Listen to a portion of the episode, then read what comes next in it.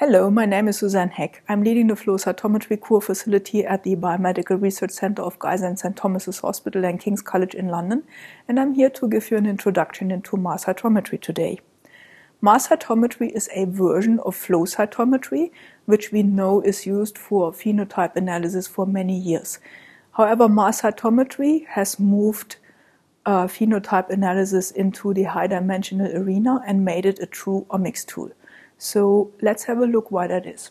When we normally phenotype complex mixtures such as blood or bone marrow, we use a number of fluorescently conjugated probes to surface and intracellular markers. When we just look at a surface, it's called phenotyping.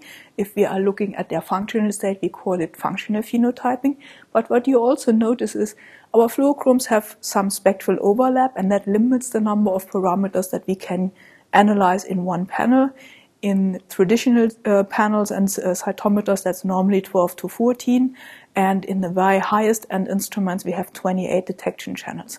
However, in complex mixtures, as bone marrow, for example, we have many different cell types, and therefore researchers are faced with a choice. Either they look broadly across many different cell types, but then do not have many markers left to um, um, evaluate their functional state, or they decide to very deeply dig into uh, one particular cell type, but at the expense of all the other players in this mixture. And this is exactly where mass cytometry has come in and truly makes a difference.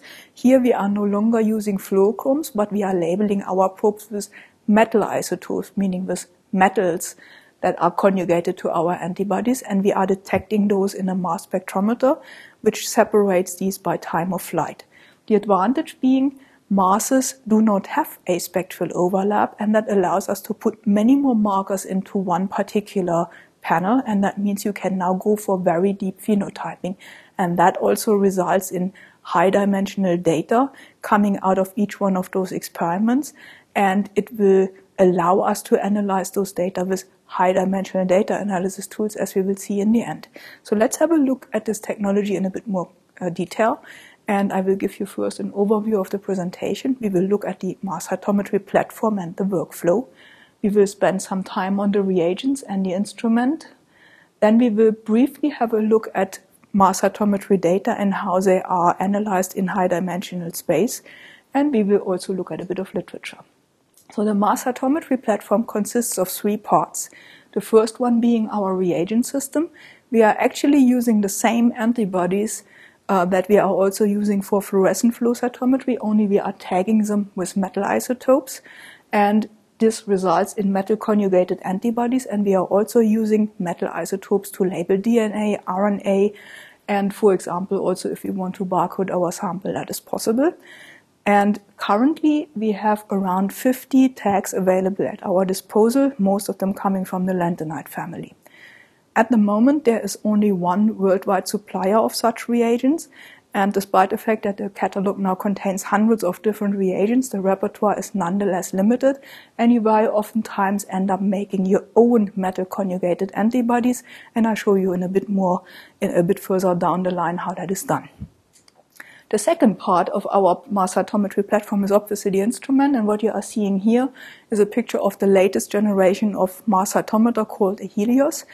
And um, it's based on a mass spectrometer. Mass specs have been around for a long time, and they are used to, for example, analyze trace element contaminations in complex mixtures. But this particular instrument has obtained a modified front end and allows us to introduce cells. When it, the technology came out the first time, the instrument was called a cyTOF, meaning a cytometer running by time of flight, T O F, and many people use this term also nowadays. Mass cytometry works with an argon plasma. This particular instrument has one hundred thirty-five detection channels, so we can add quite a few more tags if we want to, and can. Um, but there are a few differences to a flow cytometer, for example.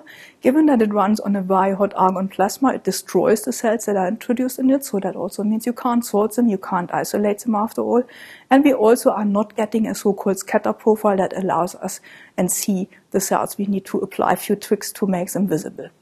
The good news is we are obtaining a data format called the F C S standard format that we are used to from flow cytometry, and that also means we can apply the same kind of data analysis tools overall as we do to fluorescent flow data.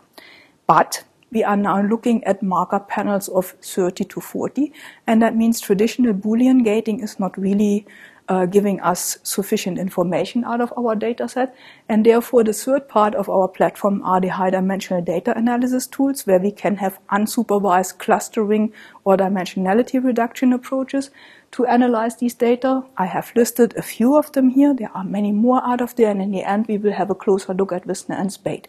For you as a user, it means that to analyze such an experiment, you oftentimes want to engage with a bioinformatician or learn how to do this yourself, and there are training programs available now.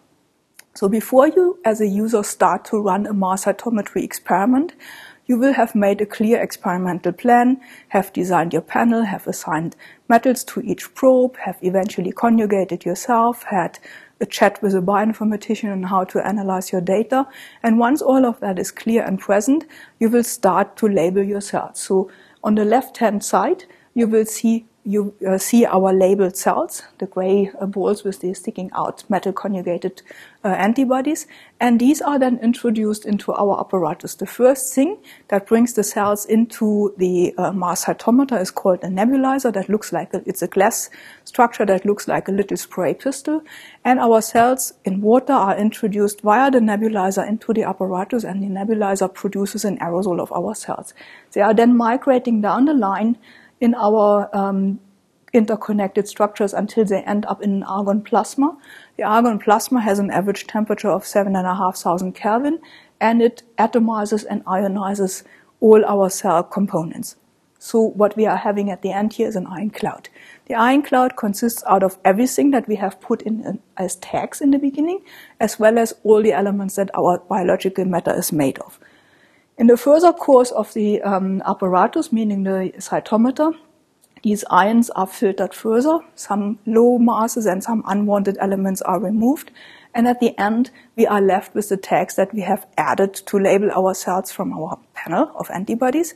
And these are then introduced in the detection chamber, the time of flight or T O F chamber, where they are separated by their mass to charge ratio. Lightest masses arrive at detector first, the heaviest arrive last. And from each cell that is introduced, we are obtaining a so-called mass fingerprint or mass spectrum. So you see down here on the left-hand side three different color peaks corresponding to different masses, and each mass corresponds to one particular antibody probe. And these events are then integrated up, put into an F C S data file that we can then further on analyze. Okay, let's have a look at the reagents that we are working with. We are working with isotopes, and this is a periodic table, and highlighted in orange is a is the main tag group, so these are our lanthanides or rare earth metals. And um, when you look at the uh, highlighted elements, they have names on it, obviously, or abbreviations to be more precise. Um, let's say G D for gadolinium, T B for terbium, E R for erbium, and then there are numbers on them. Each number corresponds to the number of naturally occurring isotopes. So when you, for example, isolate uh, terbium in nature, there is one single isotope available. When you isolate gadolinium, there are five different isotopes available. And for mass cytometry, each one of those isotopes has been separated by um, in their mass. So we have five different gadoliniums with five different masses available that we can use. And therefore, out of those thirteen elements, we are ending up with thirty-seven different usable tags. You see up here in the, in the periodic table of elements, we have made use of a couple of other elements that also are uh, good for us to use. And we start with the lowest mass of yttrium right now at a mass of eighty-nine, and the highest mass of bismuth um, at two oh nine. So this is basically giving us the mass range that we are currently analyzing. And these tags can all be added to your probes. So why lanthanides? Lanthanides have the advantage that they are absent from biological matter, they are not radioactive, and they are also heavier than whatever um, composes biological matter, and they are in a mass range that we can detect on our instrument. The additional tags um, add up our toolkit to the fifty that I already mentioned, and all of those probes are added to our, most of the time, antibody probes by chelating agents. Of the chelating agents, there are two different larger groups. The uh, commercial antibodies that are lanthanide tagged are all using a polymeric linker. So we are seeing an antibody molecule that is covalently bound to a polymer chain that is loaded with different metals. Each one of those metals is basically one pure metal isotope with one defined mass. So let's say this has mass one hundred fifty conjugated to C D forty-five. And um, shown here is the structure of such an element, and I would like to point out two particular entities. There is a so-called maleimide linker. This maleimide linker is later on used to conjugate this loaded polymer to your antibody, and this is basically one part of the chelator, and there are a number of repeats to that. Commercial antibodies use a polymer called the X eight polymer, which has twenty-two such repeats. That means you can at most pack twenty-two um, isotopes per um, polymer chain. And on each antibody, we can conjugate three to four such polymer chains, and that leads us to something around eighty different isotopes per antibody as our label. This particular polymer works for all the lanthanides, but it doesn't work for some other metals that we can also use, and for those we are using a different uh, chelator, um, DOTA, or we can use it. And the DOTA has the difference um, that we can bind one single metal isotope per molecule, and we can normally bind th three to five such M DOTA molecules per antibody. That means we have less metal labeling density, meaning the reagents that are resulting from those are less sensitive, and they are good for highly expressed antigens or Synax barcoding. In addition to that, we have um, reagents for cell identification. To identify a cell, we don't have a scatter profile, but to identify a cell in mass cytometry, we are using Uh, natural iridium that has been conjugated also to an intercalator, which can uh, basically intercalate into your D N A. Every cell that has a cell nucleus and is intact will have iridium intercalating in it, and this allows us later on to identify a cell event. In addition to that, we need to label dead cells. Dead cell removal is very important in cytometry in general and absolutely essential in mass cytometry, because we are looking at thirty plus dimensions, and dead cells bind anything unspecifically, so we would get lots of false positive events. For dead cell labeling, we have two metals that are pre predominantly used. One of them is rhodium of a mass one hundred three or cisplatin. Both of those can bind to dead cells, and uh, before you are labeling your cells with your um, antibody cocktail, you are tagging the cells that are dead, so they are later on excluded from your analysis and will not give you false positive results. So once you have uh, your probes all available, you can stain your cells. I have produced as a small panel here, a panel of rhodium one hundred three to remove dead cells, iridium to label our D N A nucleus, and three different antibodies, masses eighty-nine, one forty-five, and one seventy, tagging C D forty-five for all lymphocytes, C D three for all T cells, and C D four for all T helper cells. So once you have this cocktail, you will have your cell um, solution. We have four cells here as an example. One of them on the top left is dead. It has a porous membrane, so when we are tagging the sample with rhodium, the cell will bind rhodium, all the others won't. After that, we will stain with our antibody cocktail, and they will bind to the, to the cells according to the presence of the specific epitopes we want to label. So now we have a labeled sample.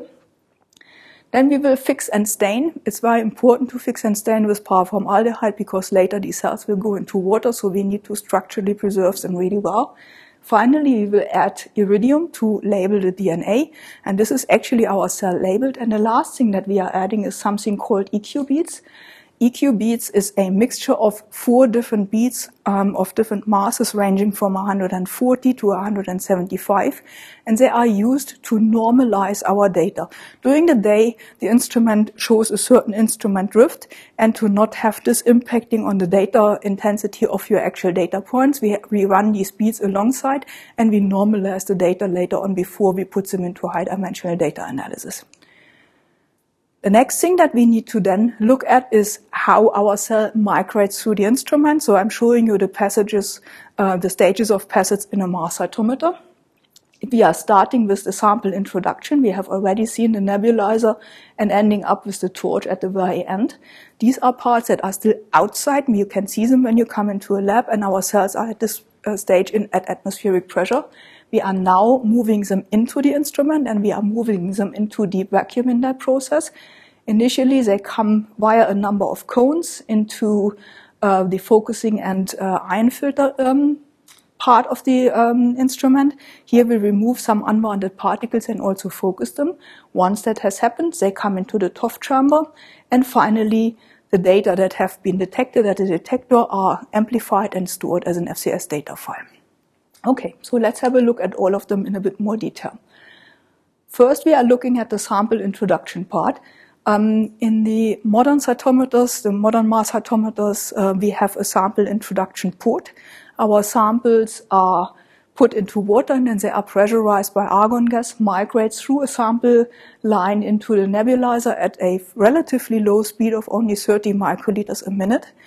Um, and that also runs at a, as a density of half a million cells, roughly. So we do not introduce many events per time. This is one other very big difference to flow cytometry. Mass cytometry is quite slow.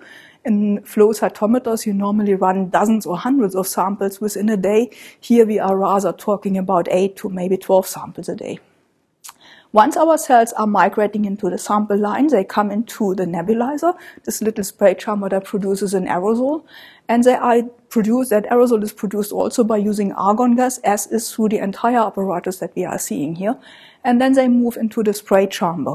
In the spray chamber, the cells are dried down a little bit, and our cloud is also reduced and narrowed down a bit more before they move on into the torch and into the argon plasma. It needs to be said that this um, introduction process is not extremely efficient. You lose around fifty percent of the cells that you are introducing. So for every million events that you are introducing, you shouldn't expect more than half a million data points. Finally, when our cell have reached the argon plasma, um, they are very quickly vaporized, atomized, and ionized. So within the torch, we have an argon plasma, and I will show you in a minute a real-life picture how that works. Before you actually run your sample, the plasma needs to be started and stabilized, so don't get a shock about too much of the detail. So what you are seeing here is a real-life picture of a torch. The very end of this torch will be enclosed by a so-called R F load coil. And when you start the plasma, argon gas begins to flow.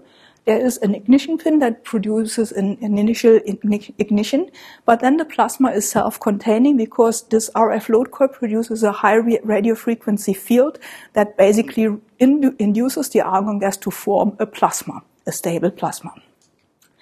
In real life, it looks like that. So we are seeing here the end of a torch.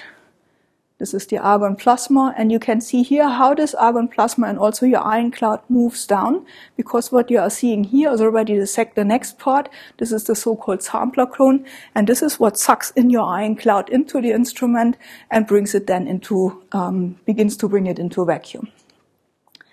So the ion passage to orientate you again. We are here having your R F load coil. We are having here our ion cloud. And this is basically the first uh, part, basically that takes your cell in. That's the so-called sampler cone, and behind that are two more cones, meaning metal structures that suck in your sample. They are called the skimmer and reducer. In real life, they look like this and like that.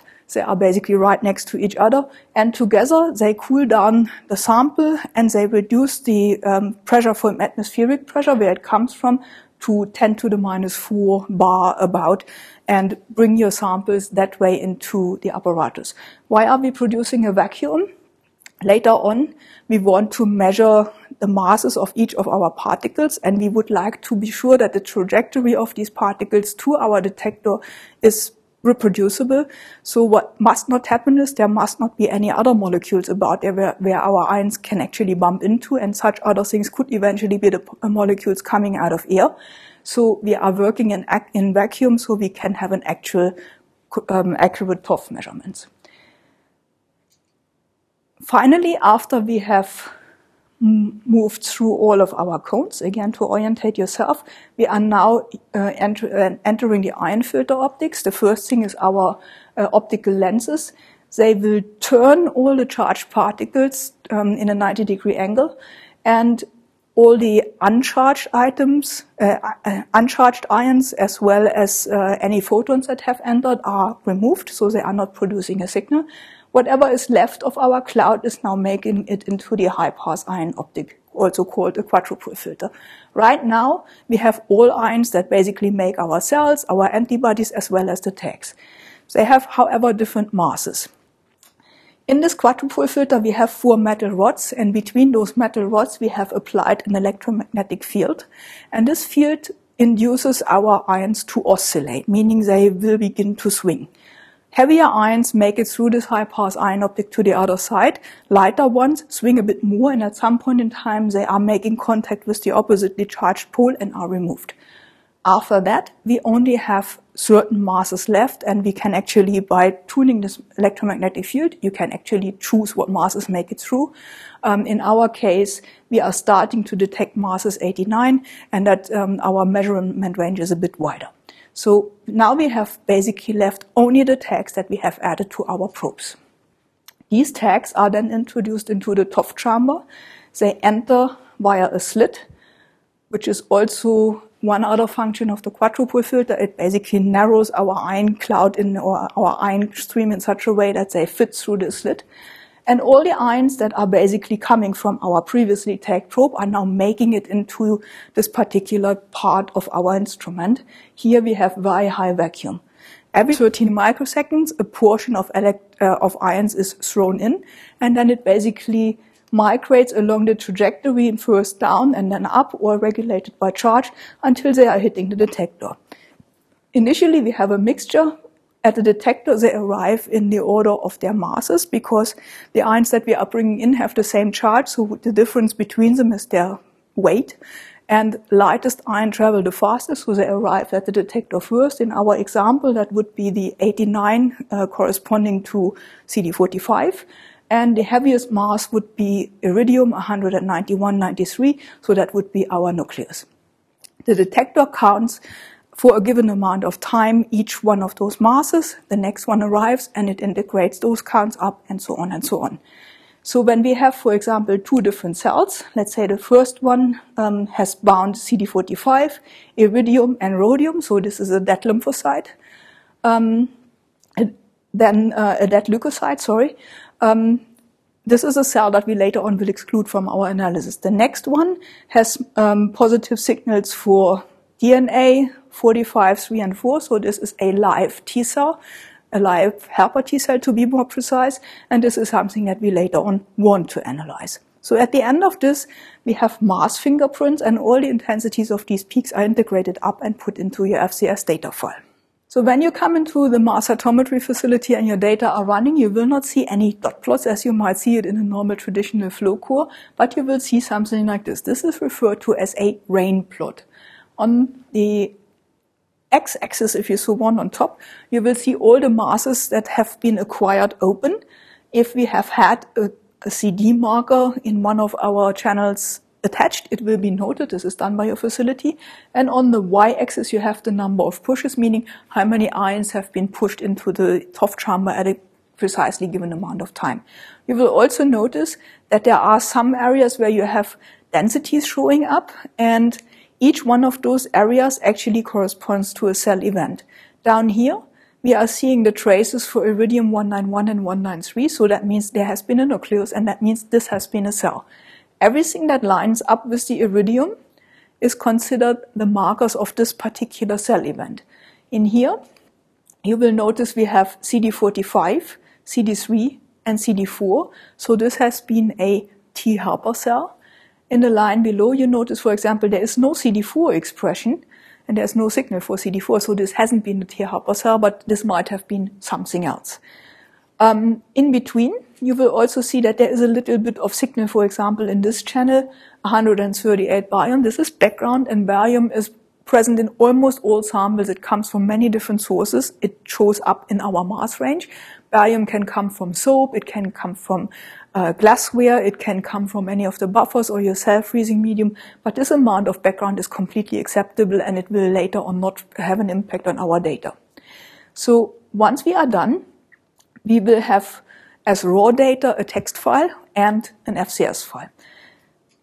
And what we are then needing to do is we need to clean up our data, as we do that always for everything, but in particular when you want to do high-dimensional data analysis, you need to remove certain things. The first thing that we are doing is gating on D N A meaning has there been a nucleus, versus the event length, which corresponds to how long has it taken for this particular event to pass through, or basically to finish being, being an ion cloud.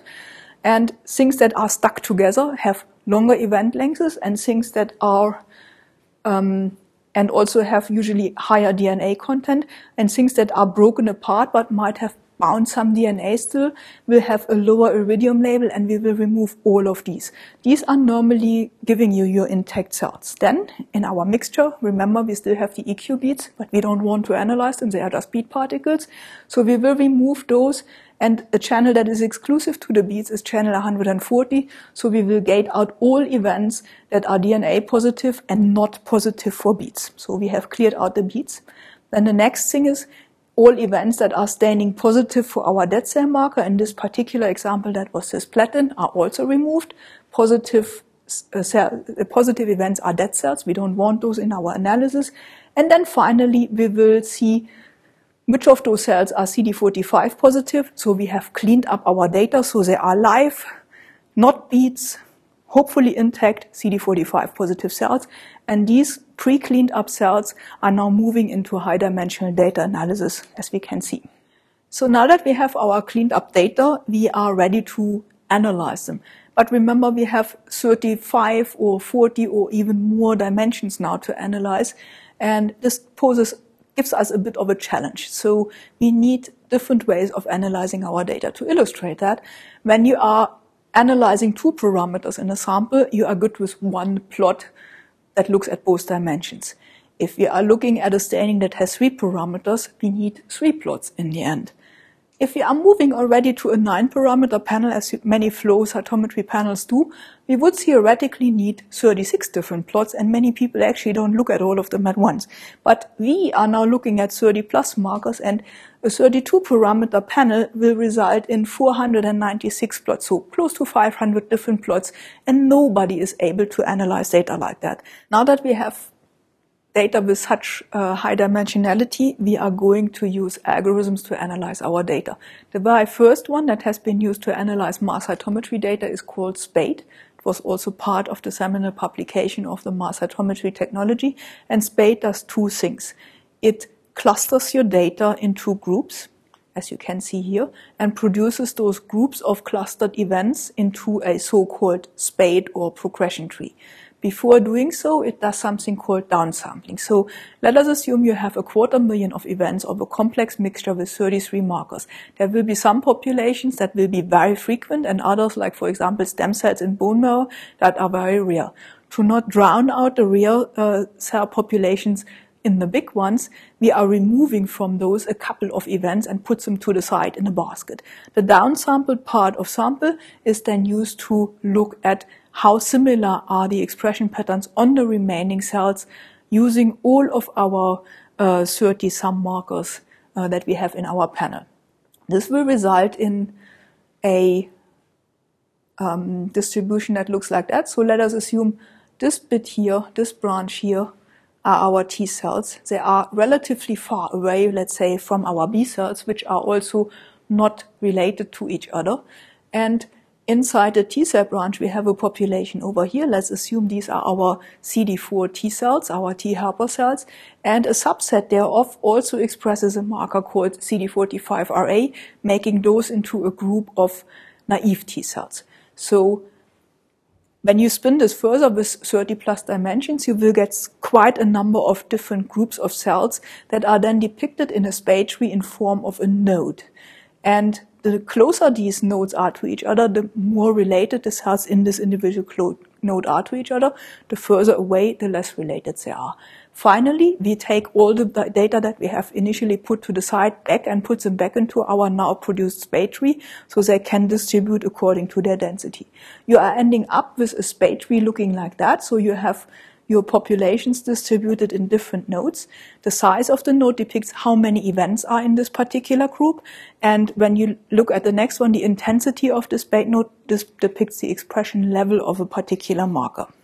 So in this first paper that came out, uh, the uh, group around uh, Sean Um, Bendel has taken human bone marrow, has stained it with a total of thirty-three different markers, out of which thirteen are surface markers, and on top of that the bone marrow had been stimulated in the presence or absence of a number of inhibitors to elicit signaling, in particular here down the phosphosignaling pathway. So we have eighteen functional and thirteen Um, surface markers. This number of markers was absolutely impossible until that moment, and it will allow us to do a few things that were not present uh, possible before. So let's first of all look at the surface markers. The surface markers have been used to reproduce the known lineage relationships in bone marrow.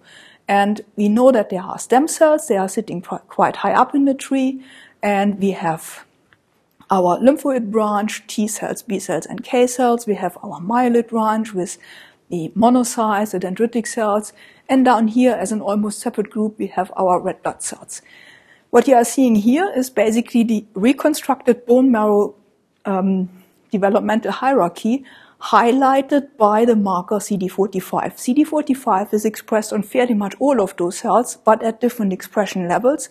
Except for our red cells, they are negative for C D forty-five. So blue cold means low expression, red hot means high expression. If you are looking at a different marker, for example C D three, you will highlight, see this highlighting up the T-cell part of the branch, and it is pretty much absent all, almost everywhere else. So this is how a SPADE tree looks like.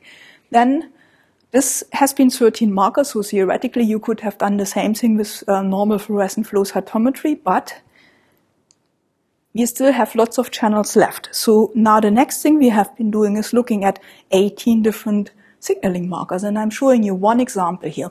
We are looking at uh, the, the signal called um, a phosphorylation event on phospho-ERK, an intracellular signaling molecule, which you can stimulate with P M A-ionomycin. P M A-ionomycin is a stimulus that activates pretty much every single signaling pathway in your cell.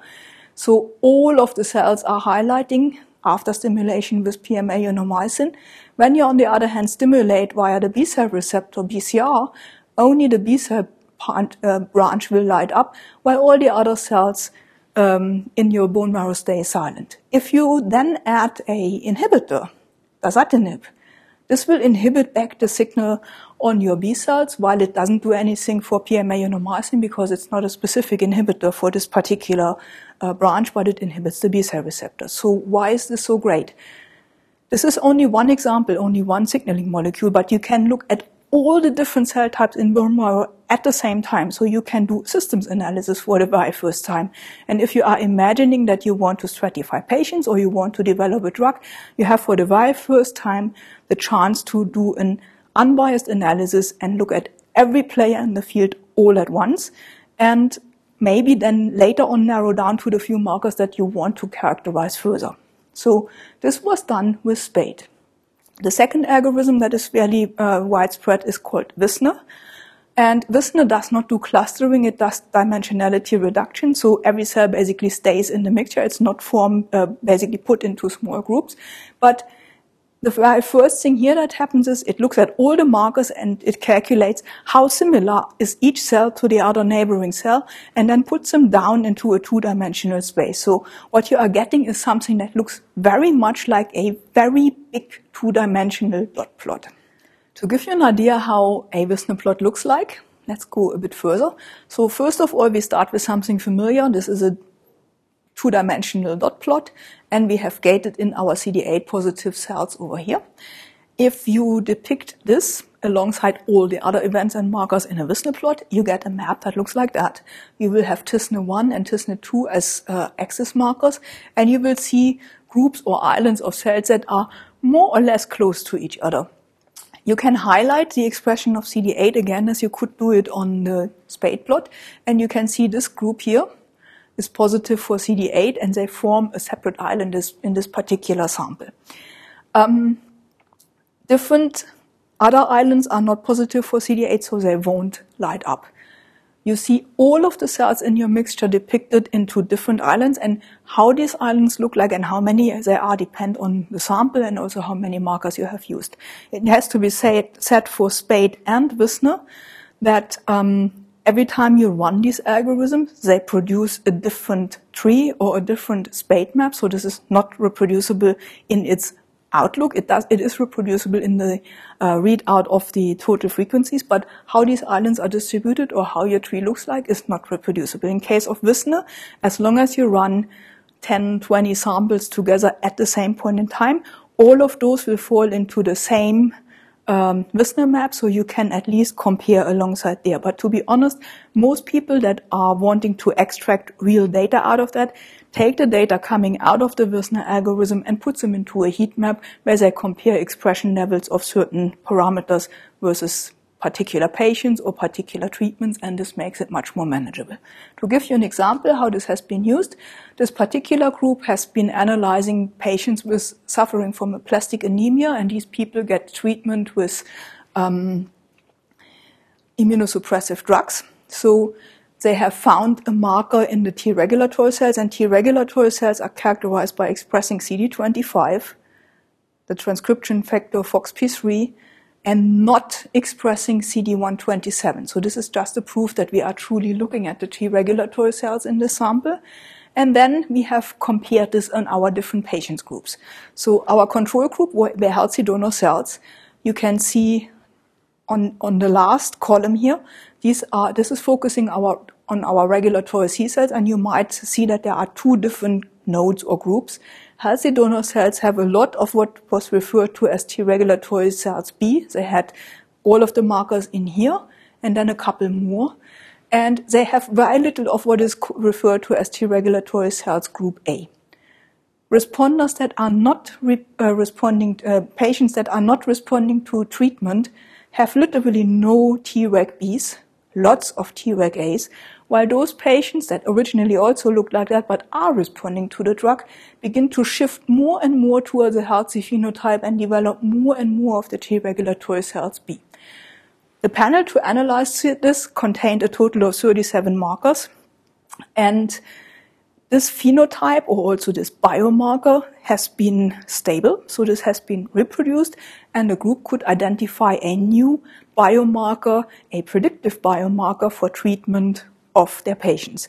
This is something that has been also a hallmark of high-dimensional cytometry or mass cytometry. It has allowed us to identify biomarkers much faster because we take an unbiased view on our entire data set, and we can then hone down on those that are really specific. To identify finally the cells that are truly of interest, not even ten markers were needed out of the total mixture of forty. With this, I hope I could explain you how mass cytometry works, how to set up an experiment, and also what the power of this technology can do for your research. If you would like to learn a bit more about it, there is a wealth of literature, many review articles, but also a good book coming out of the group of Gary Nolan at Stanford University, where mass cytometry has actually started. And below that, I have listed one of the quite a few review articles on high-dimensional data analysis, and um, it gives you an idea of how to process high-dimensional cytometry data, which is quite important, as you might agree. With that, I would like to thank you, and goodbye.